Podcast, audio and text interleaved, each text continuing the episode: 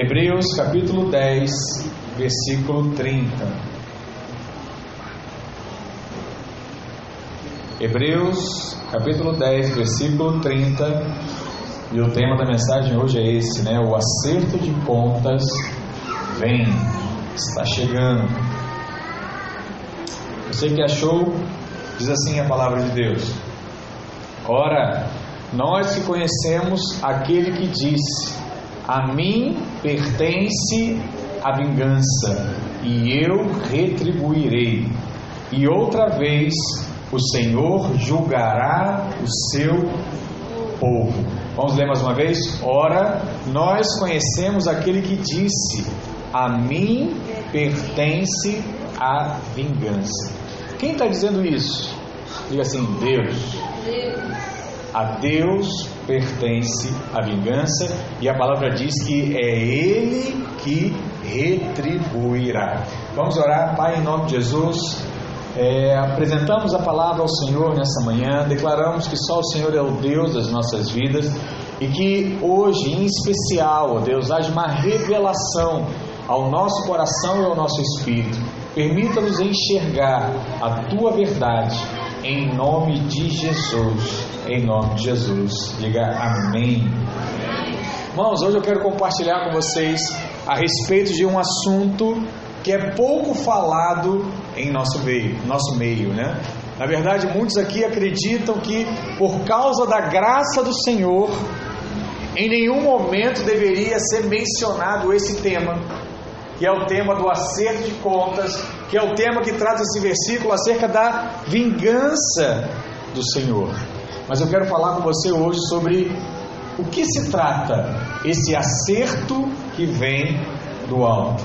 Em geral, todo ser humano ele sente um friozinho na barriga quando se fala acerca do dia do acerto de contas.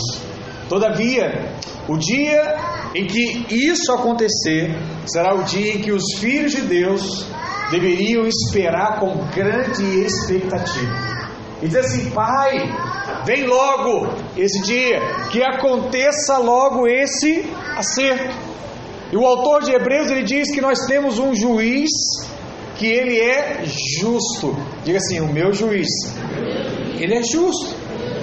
E a palavra diz que esse juiz que é justo, ele julgará as causas do seu povo. Por isso, nós não precisamos nos desesperar, nem desanimar, porque o dia do acerto de contas está chegando para esse tempo e para nós também. E eu quero que você se atente a algumas palavras do texto e qual seria o seu real significado no grego. Olha o que diz: Ora, nós conhecemos aquele que disse: A mim pertence a vingança, eu retribuirei, e outra vez o Senhor julgará o seu povo. E aqui eu quero chamar a atenção de três palavras: vingança, retribuirei e julgará. Primeiro, vingança. Que tem qual significado, pastor? Vingança é você retribuir o mal que fizeram contra a sua vida. Vingança é você fazer justiça com as suas próprias mãos de algo errado que fizeram com você. Ou justiça também é absolver aquele que está sendo injustiçado, na verdade, vingança, né? Absolver aquele que está sendo injustiçado. E o retribuir, pastor, esse é fácil. Retribuir é devolver algo a quem tem o direito sobre aquilo. Então nós estaremos retribuindo. E julgar. Julgar nada mais é do que se levantar um juiz para pronunciar um caso e entregar uma sentença sobre algo que está acontecendo. Então, se eu fosse utilizar esse mesmo versículo, usando uma, algumas palavras que ficam mais fáceis da nossa compreensão, o texto ficaria assim: presta atenção. Ora, nós conhecemos aquele que disse: A mim compete fazer justiça e devolver a cada um aquilo que lhe é de direito. E outra vez, o Senhor se pronunciará no caso do seu povo e emitirá uma decisão judicial. Então, o que está claro aqui? Está claro que quando você recebe a revelação da palavra de Deus, Deus ele estará o que? Vendo tudo o que está acontecendo com você. Então ele vê as coisas boas, como ele vê as coisas ruins. Ele vê as justiças, mas Deus também vê as, as injustiças que estão acontecendo e que você tem sofrido. Então Deus, por exemplo, ele vê toda a humilhação que você tem passado. E ele diz assim: "Olha, chegou o tempo. Chegou o tempo. O Senhor ele há de se levantar e julgará tudo aquilo que está acontecendo nesses dias. E aí eu pergunto para você: será que você irá se alegrar com o levantar de Deus para julgar todas as coisas? Se Ele vai julgar as injustiças, então que Deus venha logo, que Deus venha logo retribuir tudo aquilo que eu tenho feito e venha também trazer vingança de tudo aquilo que eu tenho sofrido nesses dias. Quando você tem essa consciência que é Deus que é o seu juiz, que é Deus que julga as suas causas, que é Deus que estabelece a vingança, que é Deus que retribui. Quando você tem essa plena consciência, sabe o que acontece? Você pode dormir tranquilo e acordar em paz, porque você está liberto de todo sentimento ruim que oprime as pessoas e faz com que elas vivam uma vida amargurada. Porque em todo tempo você quer dar uma solução para um problema que você não encontra saída e você fica chateado, porque as coisas não são resolvidas. Mas quando você enxerga que é Deus que faz, que é Deus que está agindo, o que resta a você? Diga assim: nada. Nada mais me resta, nada mais está sobre as minhas mãos, nada mais está sobre o meu domínio, tudo está no domínio de Deus. O que me resta hoje é descansar, o que me resta hoje é esperar. Mas eu quero trazer para você algumas implicações práticas de quem recebe de fato essa revelação. Que revelação é essa, pastor? A revelação que o dia do acerto de contas ele vem e se aproxima. Primeiro, quem está na expectativa desse dia, ele aprende a rejeitar o espírito de vitimismo.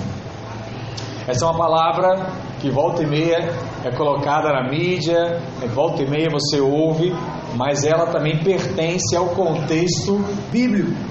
Inúmeras pessoas estão hoje com a vida travada porque se alimentam diariamente com o espírito do vitimismo. E quando eu falo de vitimismo aqui, irmãos, eu não estou falando aqui de um vitimismo real, né, de uma pessoa que sofre algum tipo de assédio, de uma pessoa que de fato passa uma necessidade, que não tem uma solução para a vida dele. Não é sobre esse vitimismo que eu estou falando. Eu estou falando de um vitimismo que pode ser considerado como uma crise existencial, que é aquela pessoa que acusa tudo e a todos pelos maus momentos que ela tem vivido que ela tem passado. Eu não sei se você encontra ou conhece alguém assim, que sempre culpa alguém ou algo pela vida que tem vivido hoje. A Bíblia, ela mostra que o problema do vitimismo começou, ó, há muito tempo atrás. Lá em Gênesis, no primeiro capítulo da Bíblia, na verdade, no primeiro livro da Bíblia, num dos primeiros capítulos da Bíblia, essa existência do vitimismo já se fazia real. E aonde nós vimos isso, pastor? Lá no jardim do Éden, quando Adão é questionado por Deus, e Deus fala assim: Adão, Por que você comeu do fruto que não deveria ser comido? O que, que Adão disse? A mulher que me deste por companheira, ela me deu a árvore, e por isso eu comi, Deus. Em outras palavras, a culpa não é minha, a culpa é de quem? De Eva. E quando Deus foi até Eva, o que que, o que, que Eva disse? Ela falou assim: Não, a culpa é minha, Deus. Fui eu que comi, eu que me alimentei. Não, o mesmo Espírito estava sobre Eva. E o que, que ela disse? Deus, foi a serpente que me enganou. Ela falou e eu comi. Quem já leu Gênesis sabe qual foi a consequência da tática do vitimismo. Vocês leram lá? Deus olhou para Adão e Eva e falou assim: Ah, Adão, poxa, de fato, né? Eva te prejudicou. Aí Deus olhou para ela e falou assim: Não, Eva, é verdade, né? Foi a serpente que eu permiti ter nesse mundo. Coitadinha, Eva. Eu vou fingir que não vi nada. Foi isso que Deus fez? A palavra de Deus diz o seguinte: Os dois foram expulsos do jardim do Éden e tiveram que começar a trabalhar. E as mulheres começaram a ter dores de parto. E aí você olha e fala assim: Pastor, mas Deus não atentou para o vitimismo deles? Não. Por isso que esse é um espírito que de alguma forma precisa ser combatido. Eu não sei quantos aqui, eu peguei um pouco dessa infância, não muito dela. Talvez algum aqui já tenham pego mais desse desenho que tinha de uma hiena que ficava o tempo todo reclamando da vida. E ela dizia: Ó oh, vida, ó azar, né? não consigo fazer entonação, ó céus, ó mundo cruel, né? e tudo ela reclamava. Ela levava uma vida o que? De puro pessimismo. Pois bem, a questão é que, assim como aquela hiena, muitas pessoas hoje estão vivendo da mesma forma. Diante de o que, pastor? De um vitimismo aqui emocional e que é prejudicial à sua vida espiritual. Você trava as coisas. Coisas de Deus não são liberadas por conta desse entendimento. Então pessoas vivem assim, olha, amarguradas, somatizam, sabe, suas emoções com todos os tipos de enfermidade, pois sempre está procurando um culpado. Sempre alguma pessoa é responsável pela sua condição. Eu estou assim hoje porque pessoa fez mal para mim. Eu estou assim hoje porque pessoa não me ajudou quando eu precisava. Não liberou o cartão, não me deu o empréstimo. E agora eu estou assim passando necessidade, pastor. Onde já se viu tal coisa? Todas as suas perdas, todas as suas derrotas, você tende a colocar a culpa em alguém. E somente a revelação de que há um Deus que tudo vê, que tudo julga a nossa causa, que pode nos trazer o que? Segurança de que o acerto de contas virá e você não irá ficar no prejuízo. Algo vai acontecer da parte de Deus. Eu só preciso crer e esperar. Outras pessoas não podem impedir o cumprimento do propósito de Deus na sua vida. Fala assim comigo, outras pessoas não podem impedir o cumprimento do propósito de Deus na minha vida. Só tem um jeito dessa pessoa que está ao seu lado, dessa pessoa que tem trazido algum tipo de desconfiança, te impedir de cumprir o propósito de Deus. Sabe qual é? É você permitir e acreditar no que essa pessoa te diz nesses dias. Porque quando você acredita em alguém que está te fazendo mal, como é que você fica? Amargurado, cheio de rancor, com medo. E quando esses sentimentos somatizam na sua vida, você perde toda a esperança do que a palavra te garante. Sabe o que a palavra te garante? Em lugar da vergonha tereis dupla honra. Essa é a promessa de Deus. Pastor, tenho vivido momentos difíceis, tenho passado pela vergonha, tenho sido humilhado pelas pessoas. Se você crê na palavra, sustentar a sua fé, a Bíblia diz que essa vergonha, essa crise, esse caos será transformado em algum momento em dupla honra na sua vida. E aí eu não me canso de meditar na história que nós contamos semana passada, que é a história de José. Você lembra? Passou por diversas situações que poderiam ter paralisado a sua fé. Ele foi traído pelos irmãos, aí envolve família. Ele foi jogado num poço, e aí o que, que, nos mostra? Olha, foi desamparado, vendido como escravo, acusado injustamente de assédio sexual, preso. Fala a verdade. Esse aí poderia dizer ou não que Deus abandonou ele? Poderia. Viveu de tudo um pouco. E a palavra ainda diz que quando ele estava na cadeia, você sabe aquele que fala assim: ó, esse aqui chegou no, no fundo do poço, não tem mais para onde cair. José mostra que o poço é fundo mesmo. E aí, quando ele estava na cadeia, ele encontra o mordomo, Deus fala com ele, ele fala com o mordomo, mordomo é solto, e a única coisa que Deus fala, que o José fala para o mordomo, fala assim: mordomo, não esquece de mim não. E o mordomo esqueceu dele. Dois anos depois, a gente não soma as coisas, irmãos, você não associa biblicamente. Dois anos depois, o mordomo vem se lembrar de José. E aí começa a revolução na vida dele. Sabe, todos nós temos que saber lidar com as promessas que foram quebradas. Todos nós temos que aprender a lidar com gente que não cumpre a sua palavra. Por quê? Estávamos contando com aquela palavra, estávamos contando com aquela pessoa, mas ele simplesmente se esqueceu de nós. Mas eu quero te falar uma coisa hoje. Deus, os homens podem esquecer de você.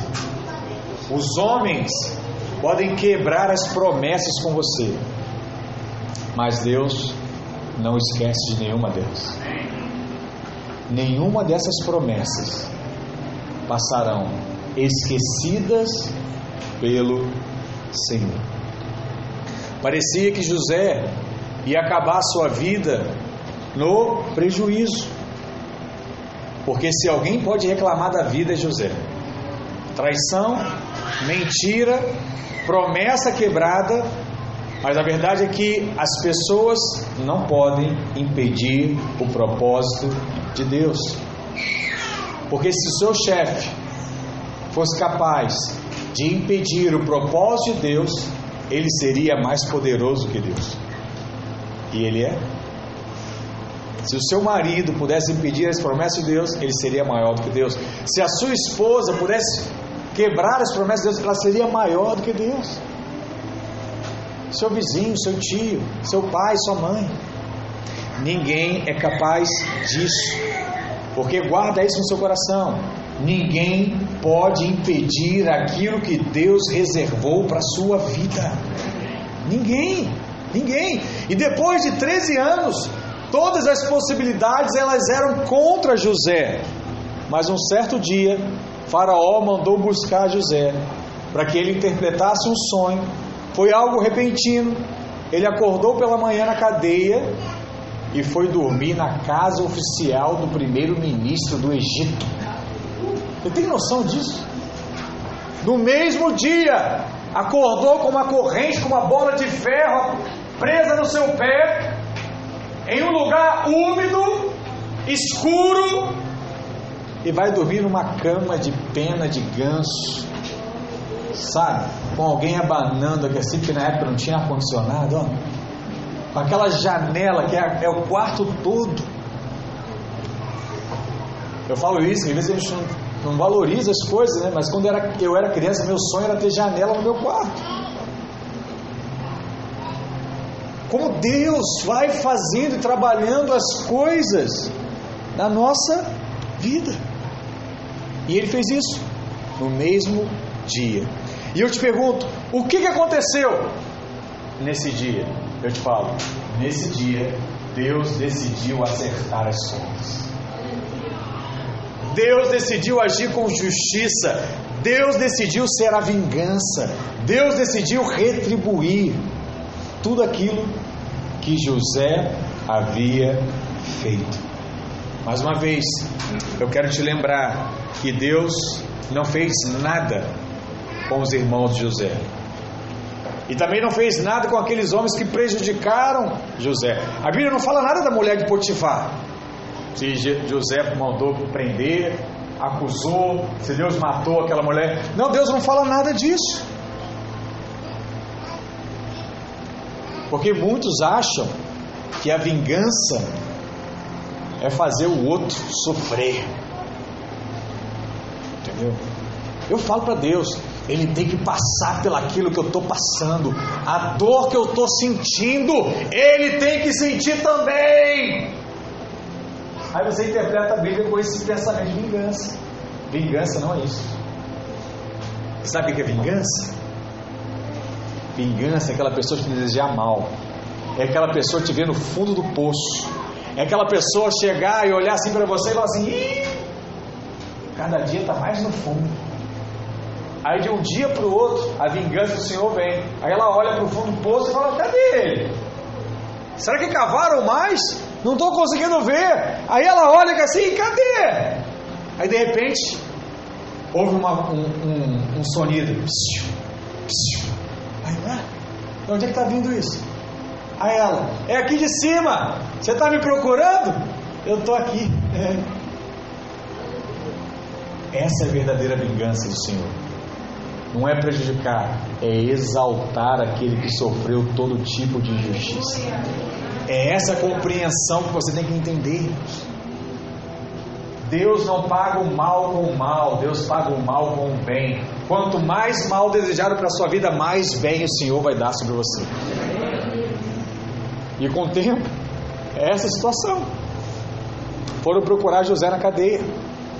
Seus amigos de manhã, cadê José? Para contar para a gente uma história, para revelar um sonho. Não estão vendo José. De repente eles veem a carruagem passando, se aproximando. Quem é esse? Ah, o novo governador do Egito. Qual o nome dele? José, José! Ele estava aqui com a gente ontem! É, mas agora ele é o governador do Egito. Aleluia! Glória a Deus! Vingança do Senhor! Por isso eu digo: não perca tempo desejando que Deus faça o mal para os outros. É sempre uma tentação confiar na própria justiça e merecimento e pedir para Deus para quê? Caia fogo do céu! Queima esse irmão! Pastor, eu fui num culto que era só isso: queima ele! Queima ele! Deus não está querendo fazer isso. O nosso acerto de contas ele é diferente. No dia do acerto, verá todos os que mentiram, todos aqueles que caluniaram e zombaram, e zombaram. Mas naquele dia eles terão que reconhecer o favor de Deus na sua vida. Não sei explicar, mas eu estou vendo algo diferente acontecendo na sua vida. Essa é a promessa. Isaías 61, verso 7 diz isso: Em lugar da vossa vergonha, tereis dupla honra, em lugar da afronta, da acusação, exultareis na vossa herança, por isso na vossa terra possuireis o dobro e tereis perpétua alegria. Aleluia. Alegria eterna, perpétua. Eu me alegro no Senhor. Presta atenção, guarda isso em vez de você se concentrar em quem errou com você, coloque os seus olhos no Senhor. Para de colocar os seus olhos naquele que errou, naquele que está te devendo algo. Coisas foram feitas para o seu mal, mas Deus vai converter tudo para o seu bem. Até o mal.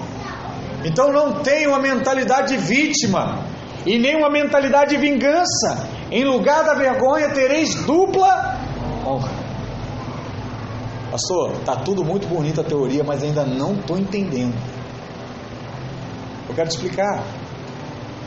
Quando tudo estiver dando errado na sua vida, o que a Bíblia diz que nós temos que fazer? Diga assim comigo: em tudo, dei graças. Pastor, é um absurdo. Como é que eu vou dar graça a Deus se algo está acontecendo é errado, é ruim, me causa mal, me faz chorar, me tira a vontade de sair de casa? Como eu vou dar graça nessas coisas? Eu te digo, você vai dar graças, porque se algo ruim está acontecendo, é porque algo muito melhor se aproxima. Algo muito bom se aproxima. Eu só preciso de quê? Sustentar a minha fé. Pastor, todo mundo está contra mim no meu trabalho. O que, que eu tenho que fazer? Graças a Deus. Algo de bom se aproxima. Eu sei que hoje o seu olhar de algo de bom é só quando as portas estão se abrindo. Ninguém consegue ver algo de bom quando a porta está fechando. Sabe por quê? Porque quando a porta fecha, é algo ruim para você. Mas talvez aquela porta que fechou é algo maravilhoso para Deus. Você só não está vendo. Por outro lado, quando a porta se abre, parece algo bom para você, mas é algo horrível para Deus. E aí ele está preocupado. Você chega aquele dia e fala assim: Deus, obrigado, Senhor. Aprovar o meu financiamento de carro. Vou pegar meu carro zero, pastor 80 mil reais, passou. Agora só tenho que pagar 3 mil por mês. Aí Deus está sentado no trono e ele fala assim: Meu filho, o seu salário é 1.500, é 2 mil, como é que você vai pagar isso? Não importa, passou. Deus vai fazer, vai proporcionar e tal. Aí aquilo era benção. Aí a pessoa não consegue pagar, devolve o carro. Ainda devolve com o que pagou. Entende o que eu estou falando? Não que seja ruim financiar o carro, o teu carro, você vai ter todas essas coisas. Mas nem sempre uma porta que parece aberta. Ela é a solução para os seus problemas.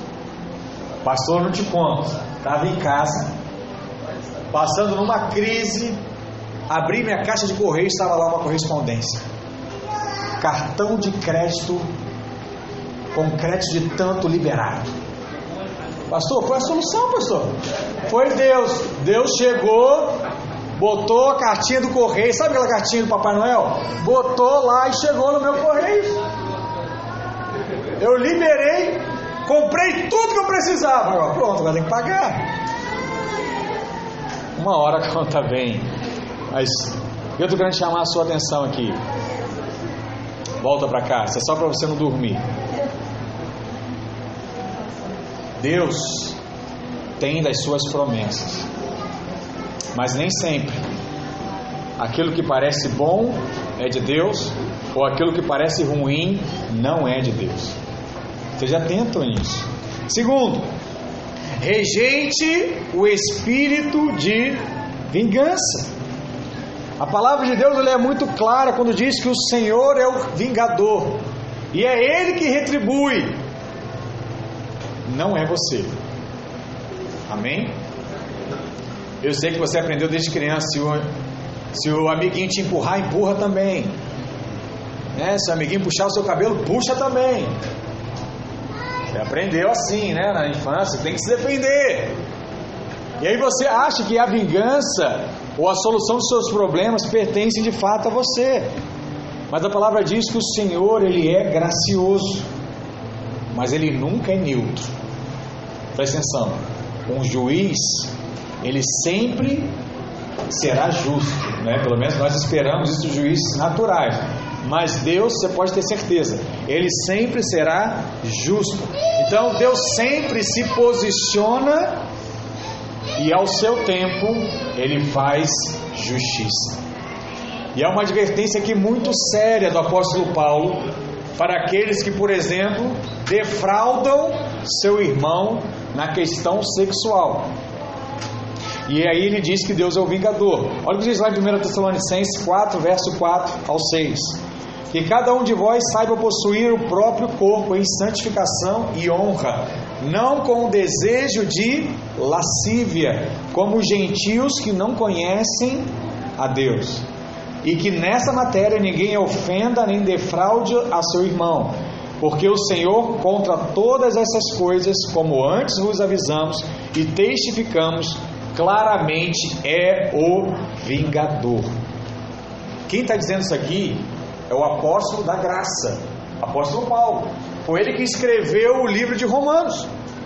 E ele está dizendo que aquele que cai nesse tipo de pecado, ele vai sofrer da ira de Deus. Porque ele diz, ele diz que Deus nunca é neutro. Uma das disciplinas mais claras acerca do defraudar é a exposição. Então alguns irmãos falam assim, pastor, tem um irmão da igreja que está fazendo isso e aquilo. Pastor, tem uma irmã da igreja que está fazendo isso e aquilo. E aí, o que, que o senhor vai fazer? Eu vou responder: olha, eu não vou fazer nada. Mas Deus vai fazer. Se isso for verdade, em pouco tempo, Deus vai trazer tudo à luz do dia. E a disciplina seria a vergonha em que todos sabem o que você fez. É como aquele dia em que a máscara cai. Essa é uma das disciplinas de Deus. Então, por exemplo, se dois filhos chegam diante de Deus com uma contenda, a palavra diz que Deus julgará a causa, porque ele jamais fica neutro. Por isso que a palavra diz que um irmão não deve colocar o outro na justiça, porque não é o juiz dos homens que vai julgar a sua causa. Quem vai julgar a sua causa é o próprio Deus. E ele, a Bíblia diz que julgará, porque ele jamais fica neutro. E se alguém defraudar o seu irmão na questão sexual, a palavra ainda é clara, ele diz: sofrerá disciplina. Isso aqui é muito sério, irmãos.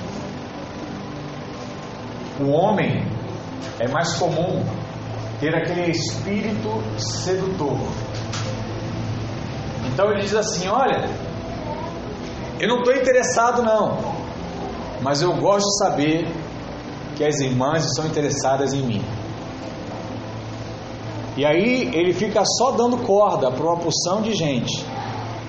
A palavra diz que a esse também sofrerá disciplina do Senhor. Ai daquele que defraudar. Então, quando você encontra três, quatro irmãs interessadas no mesmo rapaz, a culpa não é das irmãs, não. Você pode ver que aquele irmãozinho está brincando de sedução. Está lá, tentando ver até onde ele consegue. Mas Deus declara em relação a isso: não haja dessa forma. Esse é um tipo de pecado. Mas todos nós precisamos aprender a lidar com situações injustas e com pessoas que querem o nosso mal. Sabe por quê? Inevitavelmente, você vai enfrentar em algum momento na sua vida pessoas que têm inveja de você, pessoas que são amarguradas e vão falar mal de você. Em algum momento você vai ser traído, talvez.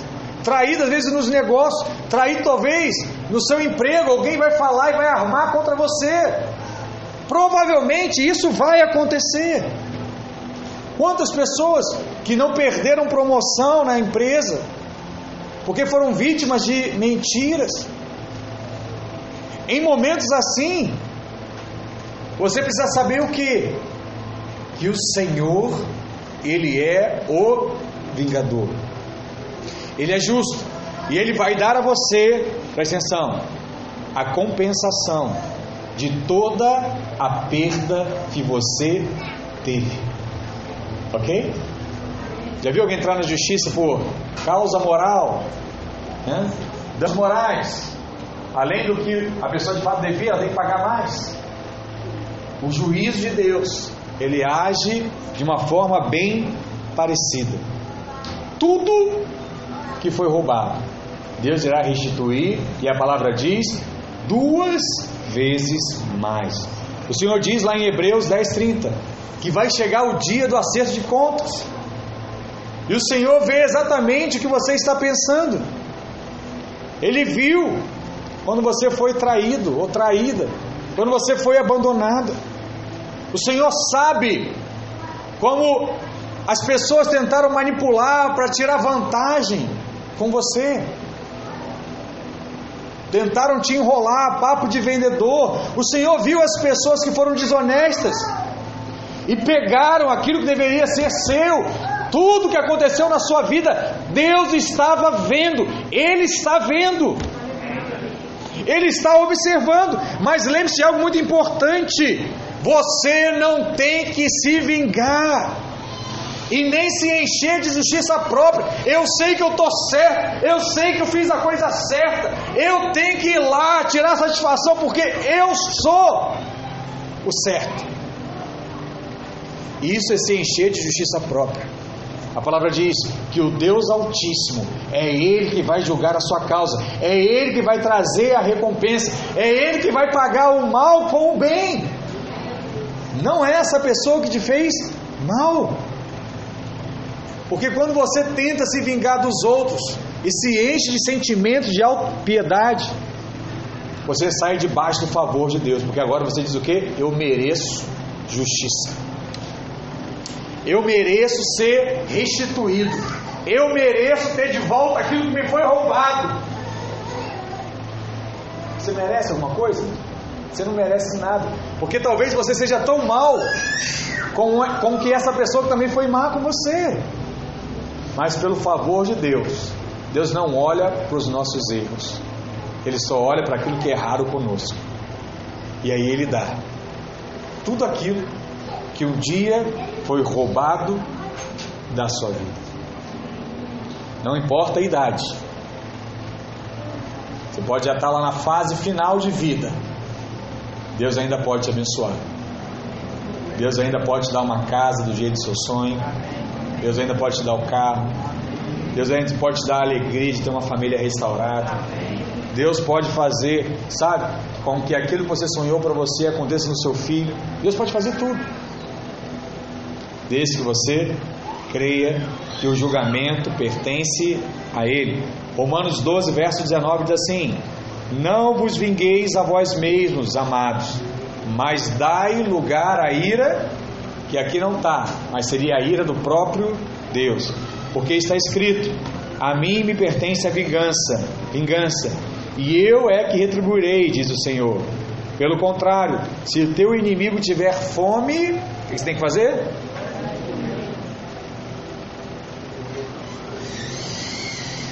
Se tiver sede, dá-lhe de beber, porque fazendo isto, amontoarás brasas vivas sobre a sua cabeça. Não te deixes vencer do mal, mas vence o mal com o bem. Passou aqui só a revelação do alto para entender isso. Mas é só Deus. Ele está dizendo aqui: como é que você vence o mal? Só tem um jeito de vencer o mal: fazendo o bem. Ninguém vence o mal fazendo mal, porque o mal, se você fizer mais mal junto, o mal só cresce. Quer vencer o mal, faça o bem. Não são os outros que irão definir a sua atitude e o seu comportamento. Não vencemos o mal com um mal ainda maior. mas vencemos o mal, fazendo o bem. Certa vez, Jesus, a palavra diz, que ele foi numa aldeia de samaritanos e os samaritanos simplesmente não receberam o próprio Jesus.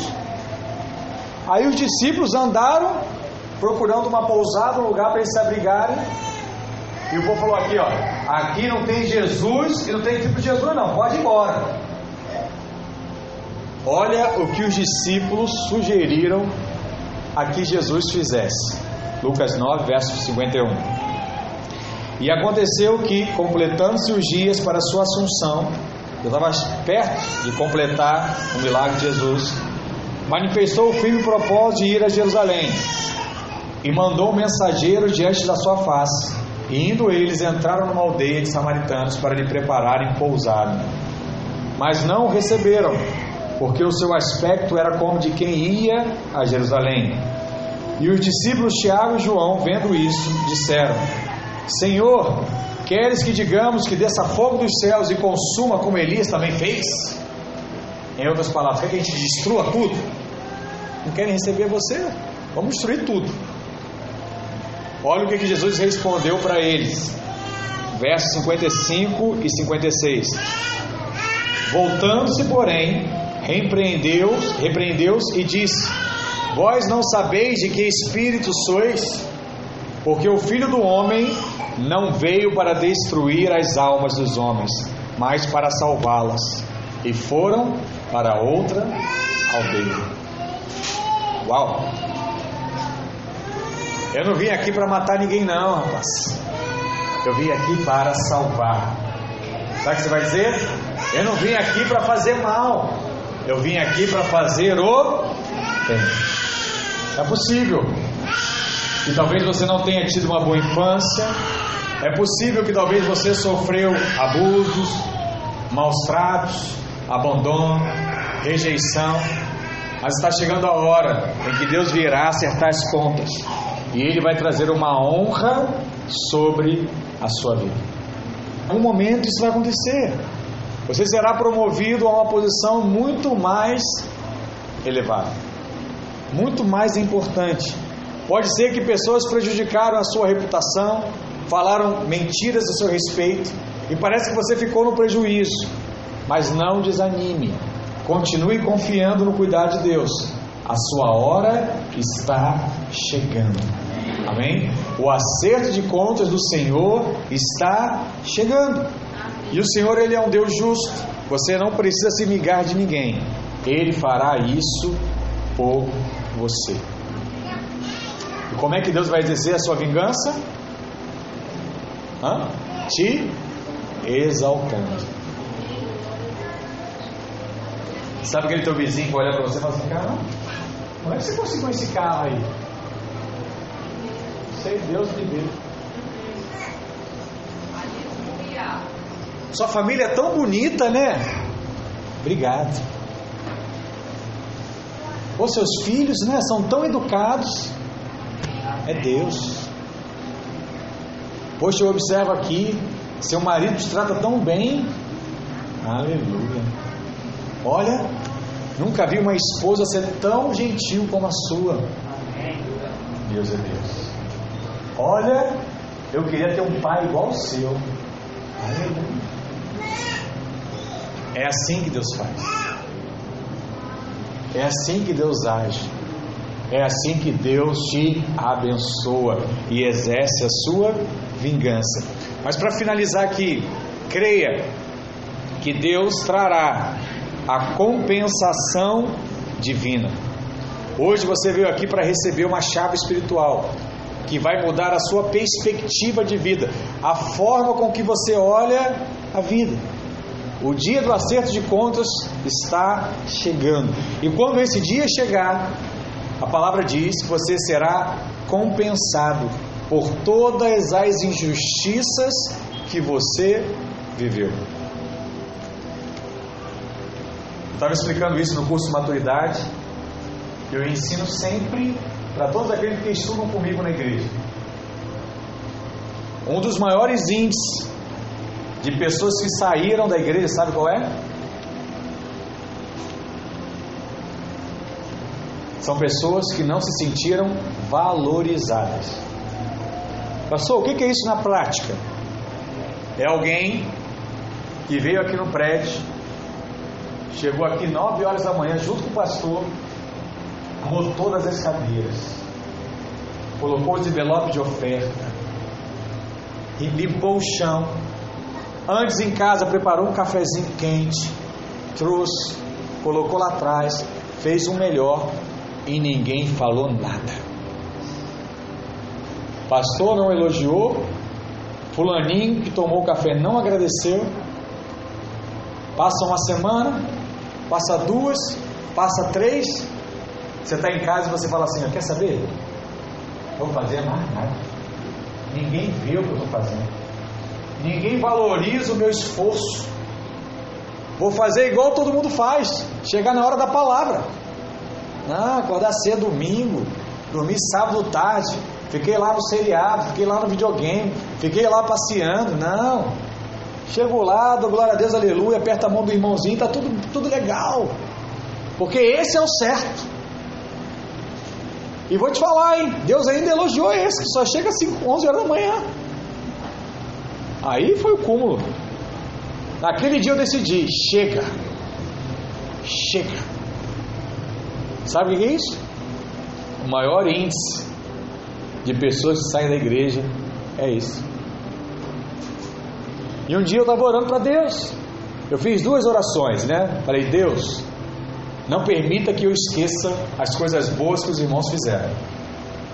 Que é tanta coisa boa que às vezes esquece. Hoje, por exemplo, estou sentindo minha falta da água de coco. Eu já sei que o irmão não está aí. Uma pessoa eu sei certamente quando falta.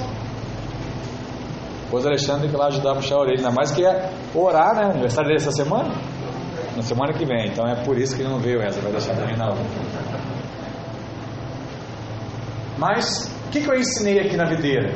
E eu quero que você aprenda para evitar esse índice de gente que sai por esse motivo. Eu falo sempre o seguinte: Deus, ele é justo. Então ele não deixa passar nada. Ou você vai receber o elogio do homem, ou você vai receber o elogio de Deus. Em outras palavras, sabe aquele dia que você chegou 8 e meia da manhã, acordou 7 para preparar coraçãozinho, para fazer coisa para a Rede Kids? Sabe aquela semana que você passou a semana toda correndo atrás de gente para ir para o encontro? Sabe aquele sábado você podia estar dormindo, estava lá, pagou para trabalhar no encontro, ficou lá o dia todo, para um lado para o outro, dormiu tarde, acordou cedo, e ninguém falou nada? Deus vai falar de todos esses dias. Naquele grande dia, quando você chegar diante dele, vai estar todo mundo gerações e gerações, e Deus falando: Olha, aquele dia, obrigado. Tal dia você fez tal coisa, aleluia, glória pela sua vida. E vai, pontuando, pontuando, pontuando, tudo. Agora, tudo aquilo que você já recebeu elogio aqui, Deus não vai precisar elogiar lá. Você já recebeu aqui. Mas tudo aquilo que você não recebeu aqui, Deus irá falar lá. Em outras palavras, eu te pergunto: você prefere ouvir do pastor Eduardo e mais 50 testemunhas? Ou você prefere ouvir de Deus e gerações de testemunhas?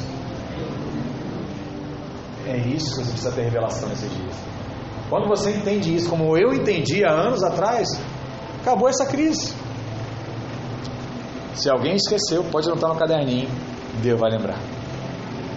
Deus vai te exaltar. Então não espere que as pessoas o compensem. Olhe para Deus. Aquela pessoa que machucou você, aquele amigo que te fez mal, a empresa que não pagou seus direitos. Você tem que passar nesse teste do espírito da vingança e da justiça própria. Não tente se vingar das pessoas. Isso apenas vai atrasar a bênção de Deus sobre a sua vida. Essa batalha não é sua. Deixa Deus cuidar disso. Deixa Deus cuidar, irmãos. É difícil, mas deixa Deus cuidar do seu casamento. Deixa Deus cuidar das suas finanças. Deixa Deus cuidar dos seus filhos. O Senhor não disse que as pessoas iriam pagar. Ele prometeu que Ele mesmo vai voltar para pagar tudo que foi roubado da sua vida. Eu canso de falar isso. Você não vence, Deus no dá. E eu vou te falar mais: você não vence nem Deus no, que tentam te roubar. Deus ele vai te abençoar em todas as coisas, inclusive nas que foram roubadas. Deus vai fazer grandes coisas na sua vida. Por isso, tire os olhos de quem te machucou. Para de perder o sono com quem te fez mal. Isso tudo é o diabo tentando tirar o seu foco de Deus.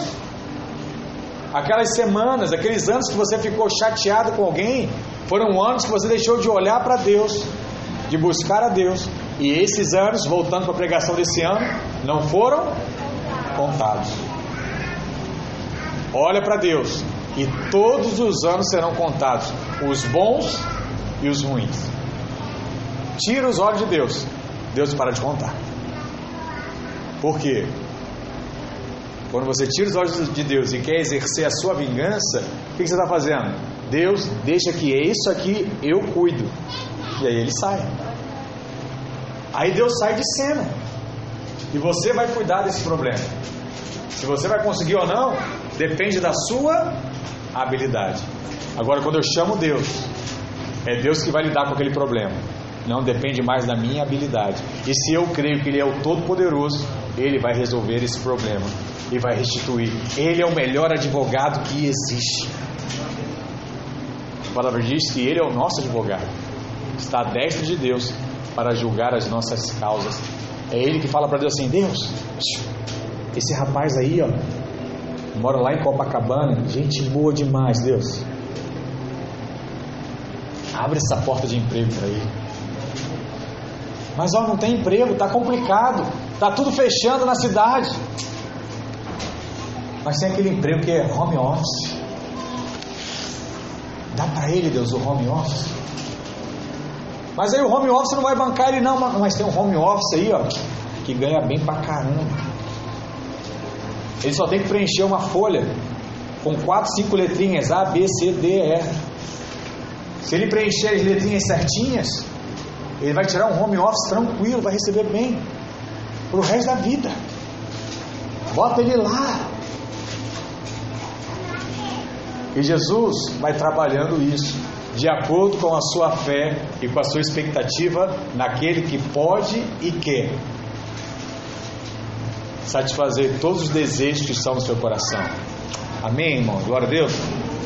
Qual é o grande exemplo disso? Exemplo de Jacó.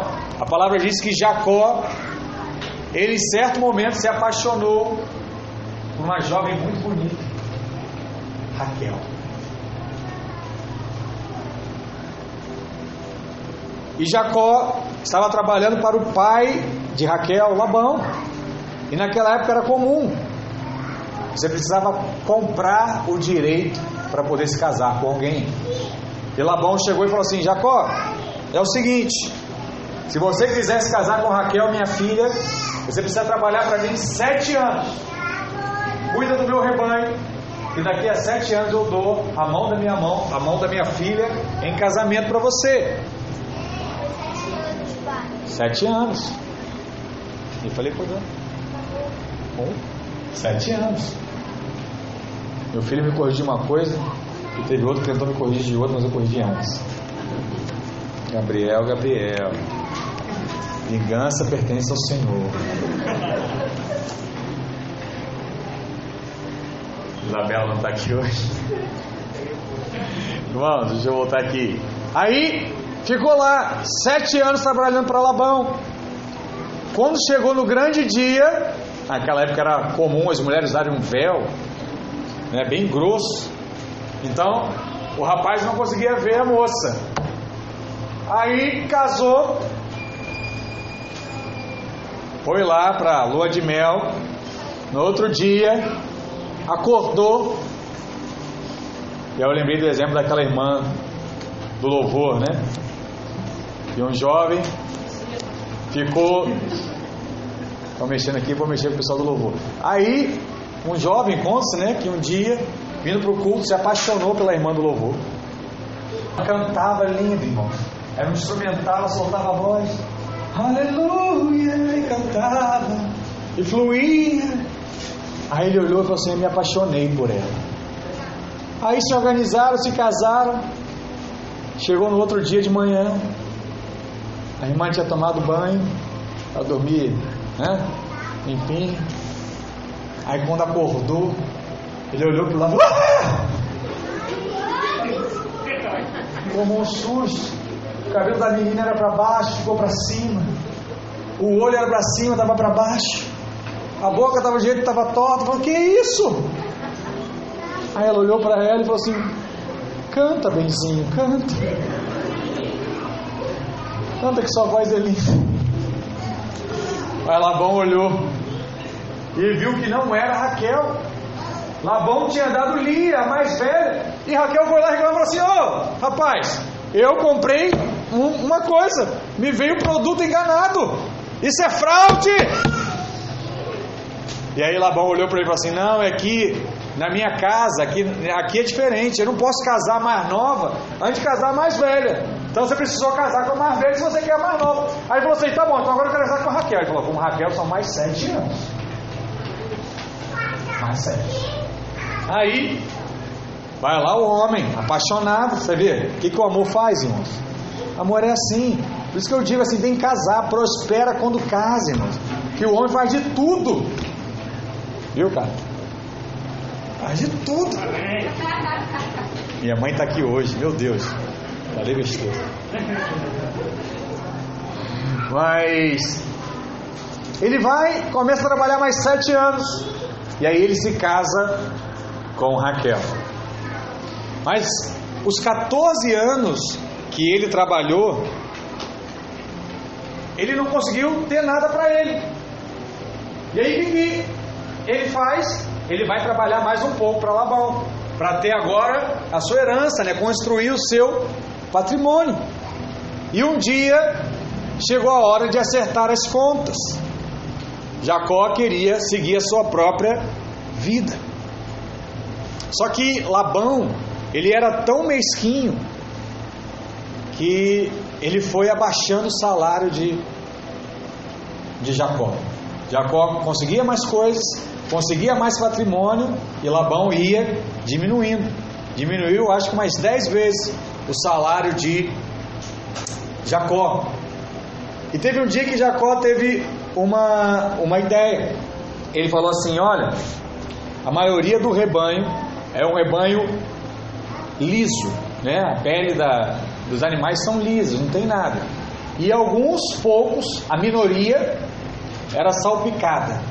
Aí Jacó falou assim: Olha, vamos fazer o seguinte, Labão, eu vou cuidar, e o meu salário a partir de agora vai ser o seguinte: o rebanho que nascer salpicado, esse vai ser o meu salário, e o rebanho que nascer de pele lisa, esse vai ser o seu salário. Qual foi a, a resposta de Labão? Claro, se a maioria é liso, vai nascer mais liso, e ele vai trabalhar para tudo, então eu quero. Só que chegou a hora do acerto de contas. E quem traz a vida na terra é quem? É Deus. O que, que Deus começou a fazer? Nasceu tudo malhado, salpicado. A minoria virou maioria. Aí Labão fez o quê? Ah, mudei de ideia. Agora eu quero a salpicada e a malhada. É mais? Aí Labão fez o quê?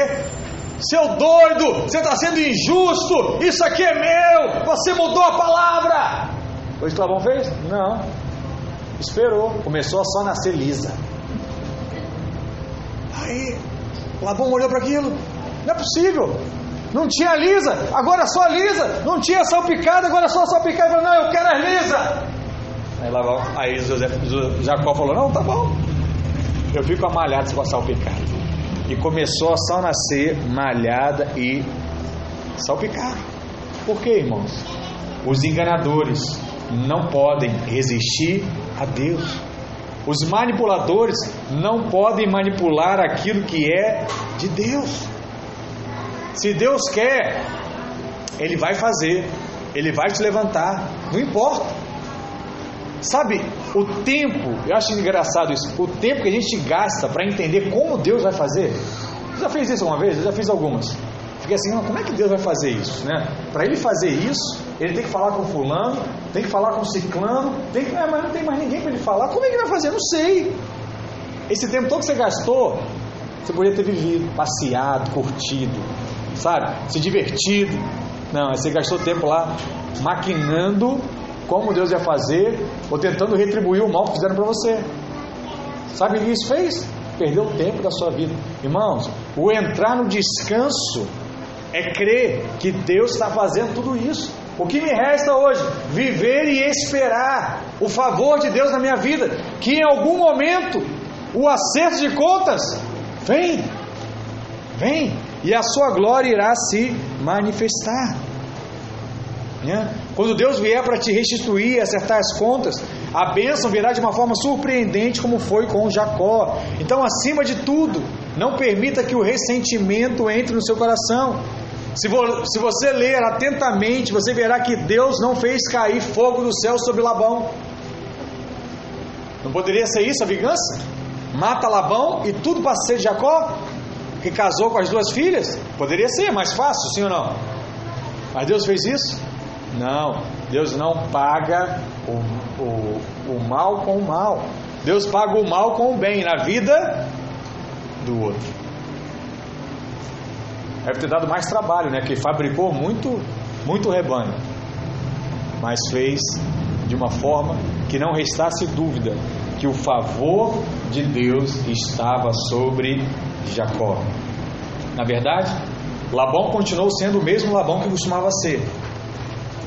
Isso sobre os outros, mas é para trazer compensação e restituição sobre você. Sobre você. Deus é um Deus justo. Ele não viu que a conta de Jacó estava negativa. Jacó estava fazendo a coisa certa, mas não estava sendo tratado com justiça. Trabalhava duro, acordava cedo, mas não recebia o que tinha sido combinado. Mas Deus quer te falar algo hoje. Permaneça no caminho certo, fazendo o seu melhor, porque está chegando a hora em que você verá as bênçãos que não conseguirá explicar, promoções que você não poderia merecer. Gênesis 3, verso 12 diz: E disse ele: Levanta agora os teus olhos e vê que todos os bodes que cobrem o rebanho são listrados, salpicados e malhados, porque tenho visto tudo o que Labão te fez. Que coisa! Deus falou para Jacó: Olha, eu vi tudo que Labão te fez. Levanta os seus olhos, olha para o rebanho. Todos são seus. Tudo é seu. Eu decidi te dar chegou a hora da sua recompensa. Chegou a hora da sua bênção.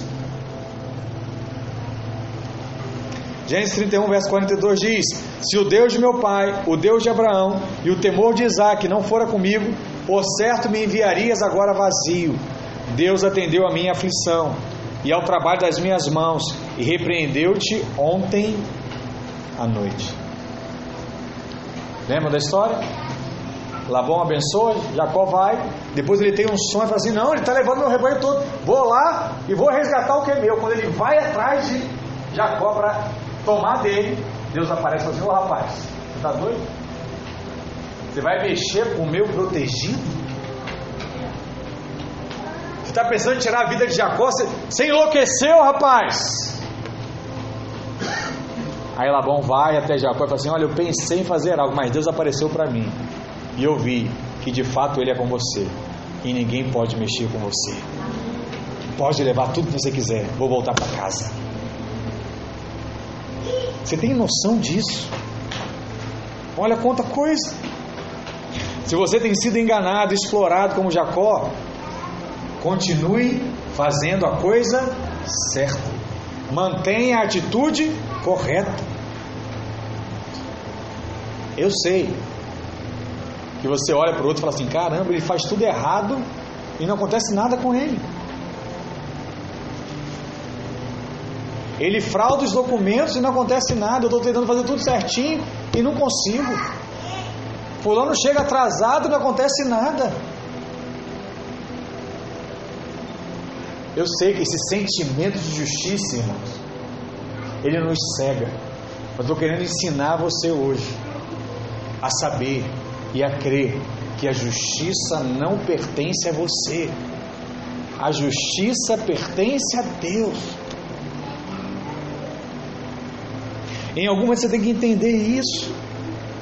Então, quando o Senhor estender a mão, você não apenas será reconhecido, mas também será promovido, honrado e abençoado em um novo nível em que você ainda não viveu. Porque essa é a promessa de Deus. Deixa Deus fazer a restituição.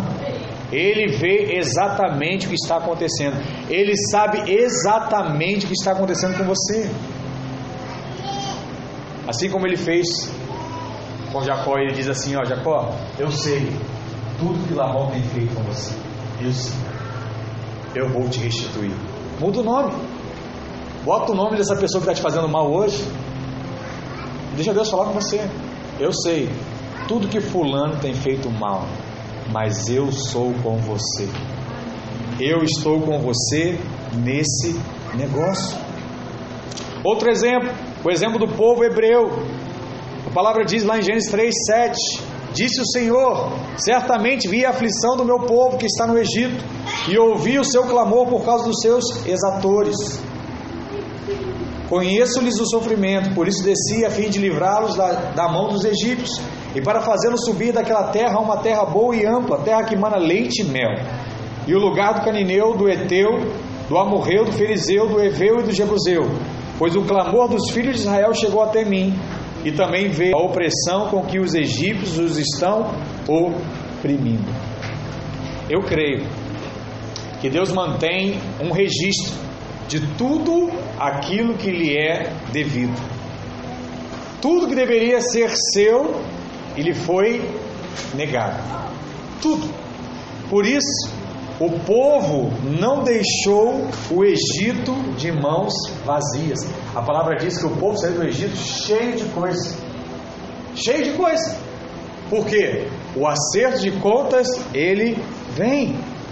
E o que, que foi isso? Foi Deus restituindo os anos de escravidão e de opressão. Sabe o que acontece? O dia do acerto está mais perto do que você pensa.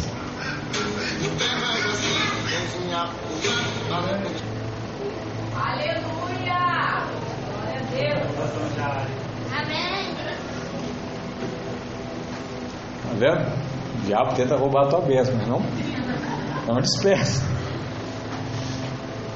Em tudo é graça, né? Graças a Deus. Não se canse, irmãos, de fazer a coisa certa, de fazer o bem. Lembrei do negócio aqui agora. A vingança vem Senhor. Sabe? A situação injusta, a deslealdade, as mentiras não passarão o que? Desapercebidas.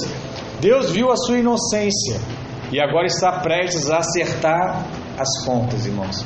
Eu quero dizer que está breve, chega a hora em que você será suprido de abundância. Você será cheio de força, saúde, vitalidade. Deus dará tudo que foi roubado e vai restaurar a sua paz, a sua alegria, a bênção no seu casamento. Em nome de Jesus, sabe? A tentação no meio da prova é perder a paixão e desistir de sonhar as promessas de Deus. E o que, que eu estou fazendo aqui hoje? É dizer a você que tudo aquilo que você tem passado, que tudo aquilo que você tem vivido, Deus está vendo e Deus está registrando. E vai chegar a hora em que Ele vai acertar as contas e Ele pagará tudo o que foi roubado. Você sabe uma coisa que eu fico muito feliz? É que todos aqueles que vêm caminhar com Deus e vivem a vida de Deus é questão de tempo. E eu começo a, enxergar a transformação nas suas vidas. E o que me alegra mais é que o tempo passa, nós envelhecemos e conseguimos ver que os filhos já estão vivendo realidades maiores que os seus pais. Isso é algo maravilhoso. Irmãos. Eu chegar aqui domingo de manhã, se eu posso testemunhar, acho que eu posso. Ver o Jorge aqui compartilhando assim, olha, pastor, estou tão feliz. Né? A obra está acontecendo lá em casa. Uma hora uma porta se fechou, estava quietinho, no aluguel, e a porta fechou. Tem que entregar. E aí? Vou para onde? O que vai ser da minha vida? Uma porta se fecha, mas a promessa de Deus se manifesta de uma outra forma, muito mais espetacular. Se você olhar, isso tem acontecido também, em certa medida, na sua vida. O que eu preciso? Esperar, confiar, e Deus fará. Quem está aqui mais tempo tem visto isso acontecendo, um na vida do outro. Pastor, não aconteceu ainda comigo. Continua confiando. Uma hora o acerto de contas virá. E a bênção de Deus chegará até a sua casa. E todos nós estaremos juntos aqui para cultuar, mas também para testemunhar das bênçãos de Deus na nossa vida. Em nome de Jesus. Amém? Fica de pé onde você está. Vamos orar nessa manhã. Eu sei que às vezes parece complicado, porque você acha que é você que tem que exercer a vingança. É você que tem que pagar o mal com o mal. Como eu falei no início, se te empurrou, empurra. Se te bateu, bate. A nossa mente é assim, desde criança. E hoje, você está ouvindo que se bateu, abençoa. Se te fez mal, colabore. Dá um curto-circuito na sua mente. Mas o que você precisa? Renovar sua mente. Porque a palavra diz isso em Romanos 12, verso 2: Renove a sua mente, para que só assim você possa experimentar da boa, da perfeita e da agradável vontade de Deus. Pastor, eu quero viver essa vontade de Deus, mas para mim não tem sido bom ainda. O que, que eu preciso? Renovar a minha mente. E essa é uma área que você precisa renovar. Pare de agir no seu braço. Pare de querer exercer a sua vingança. Confia nele. Se o elogio não está vindo hoje, se a bênção não está vindo hoje, é porque essa bênção não virá de homens, essa bênção virá do próprio Deus. Creia nisso. Ele está agindo, ele vai fazer e ele vai alegrar o seu coração. Feche seus olhos. Pai, em nome de Jesus, nós oramos a Ti nessa manhã. Declara